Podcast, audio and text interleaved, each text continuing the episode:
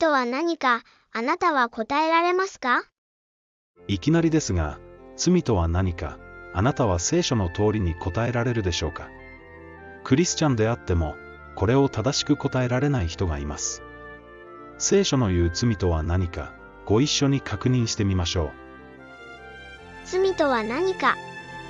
罪とは何か、その答えは聖書にはっきりと書いてあります。すべて罪を犯す者は、不法を行うものである。罪は不法である。不法、アノミアとは、法に背くという言葉です。法とは当然、神の立法のことです。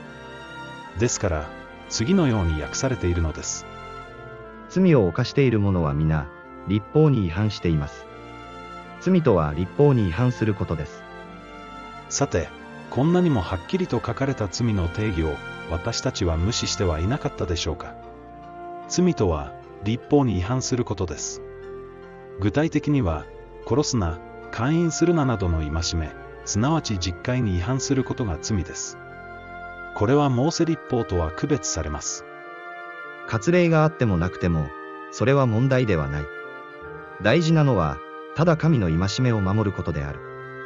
私たち教会にとって、これは都合の悪い事実です。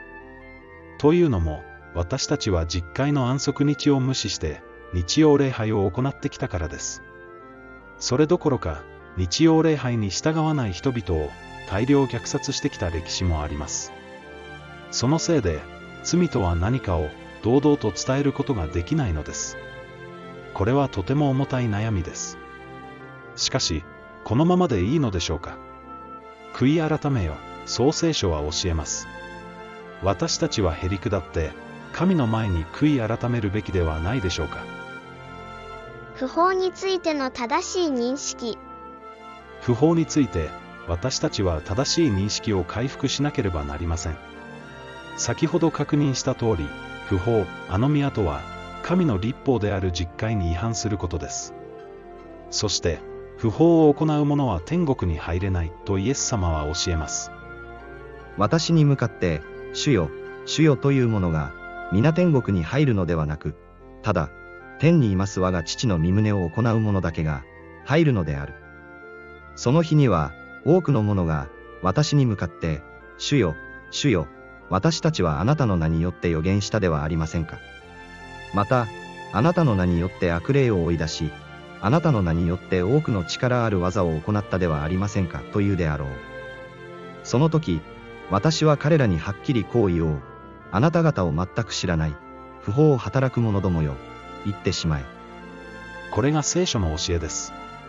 教会の教えと全然違う、そう思った方もいるでしょう。そうなのです。今や多くの教会が聖書と全然違う教えを語っているのです。不法を行う者は取り除かれる。立法を守らない者がことごとく取り除かれることを主ははっきりと教えています。だから、毒麦が集められて火で焼かれるように、世の終わりにもその通りになるであろう。人の子はその使いたちを使わし、つまずきとなる者と不法を行う者とを、ことごとく御国から取り集めて、炉の火に投げ入れさせるであろう。そこでは泣き叫んだり、はがみをしたりするであろう。これは未信者のことではありません。私たちクリスチャンのことです。立法を無視するクリスチャンが、御国から取り集められて、火に投げ込まれると教えられているのです。十字架のおかげで、罪を犯しても良くなった？本来、私たちは、立法の行いによらず、信仰によって罪から解放され、義を行うものになるはずでした。しかし、神は感謝すべきかな。あなた方は罪のしもべであったが、伝えられた教えの基準に心から服従して、罪から解放され、義のしもべとなった。それなのに、私たちは立法に服従せず、日曜礼拝を擁護し、安息日と実会を汚してきたのです。その結果、立法の行いによらず義とされるという聖書の教えを、立法を行わなくても義とされるという、偽の教えにすり替えてしまいました。これはとんでもない曲解です。この曲解により、多くのクリスチャンが滅んでしまうと聖書は教えます。その手紙でパウロは、他のすべての手紙でもしているように、このことについて語っています。その中には、理解しにくいところがあります。無知な、心の定まらない人たちは、聖書の他の箇所と同様、それらを曲解して、自分自身に滅びを招きます。本当の福音。イエス・キリストは、私たちの罪の病を癒すために来てくださいました。このことを信じ、医者の忠告通りに歩むこと、それが信仰です。今、心を柔らかにして、聖書の本当の教えを受け入れましょう。あなた方が知っている通り、彼は罪を取り除くために現れたのであって、彼には何らの罪がない。すべて彼におる者は、罪を犯さない。すべて罪を犯す者は彼を見たこともなく、知ったこともないものである。子たちよ、誰にも惑わされてはならない。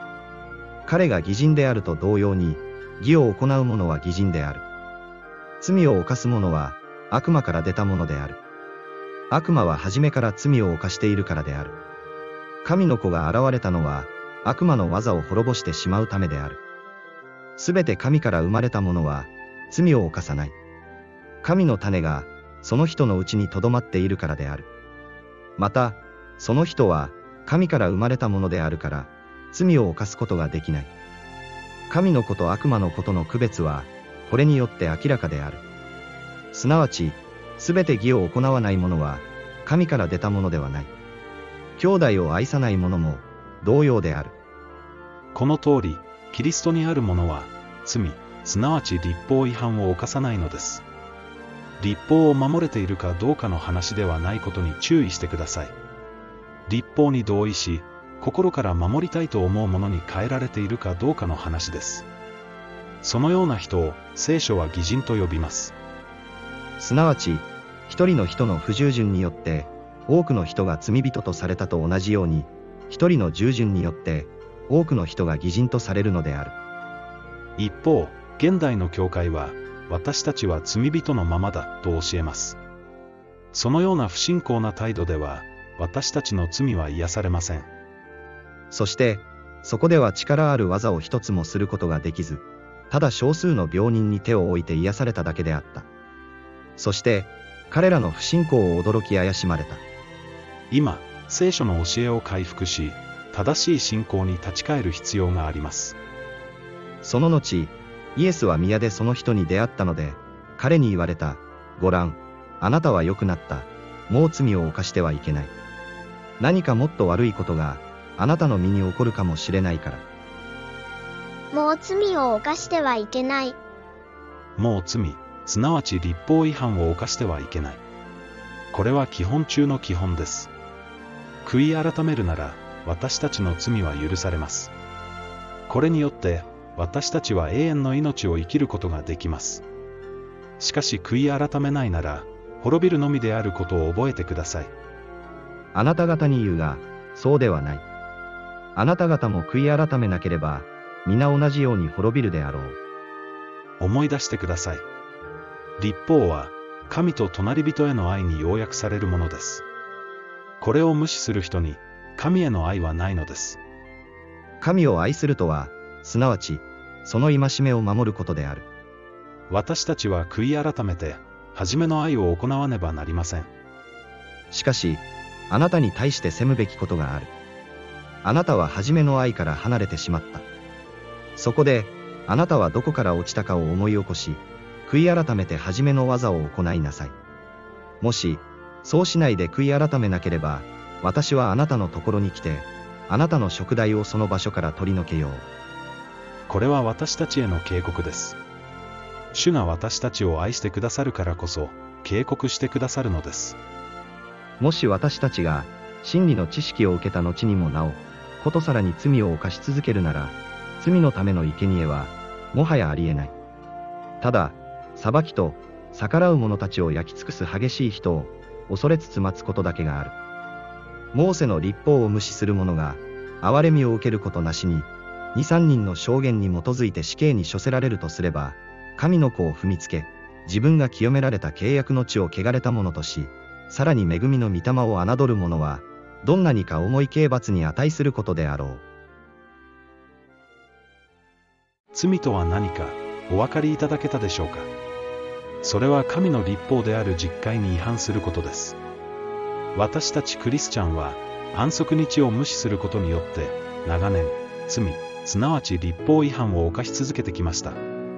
それによって実会を無視するようになり、やがて罪の癒しも信じなくなってしまいました。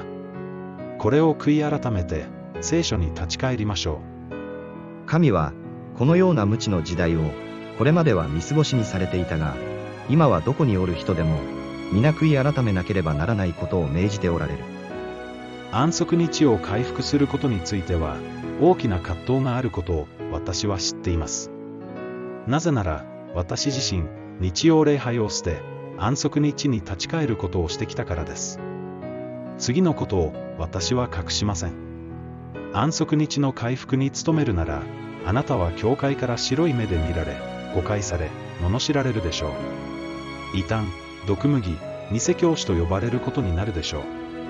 人々の無関心によって、教会から抹殺されることでしょう。それでも、主が共にいてくださいます。それで足りない人がいるでしょうか。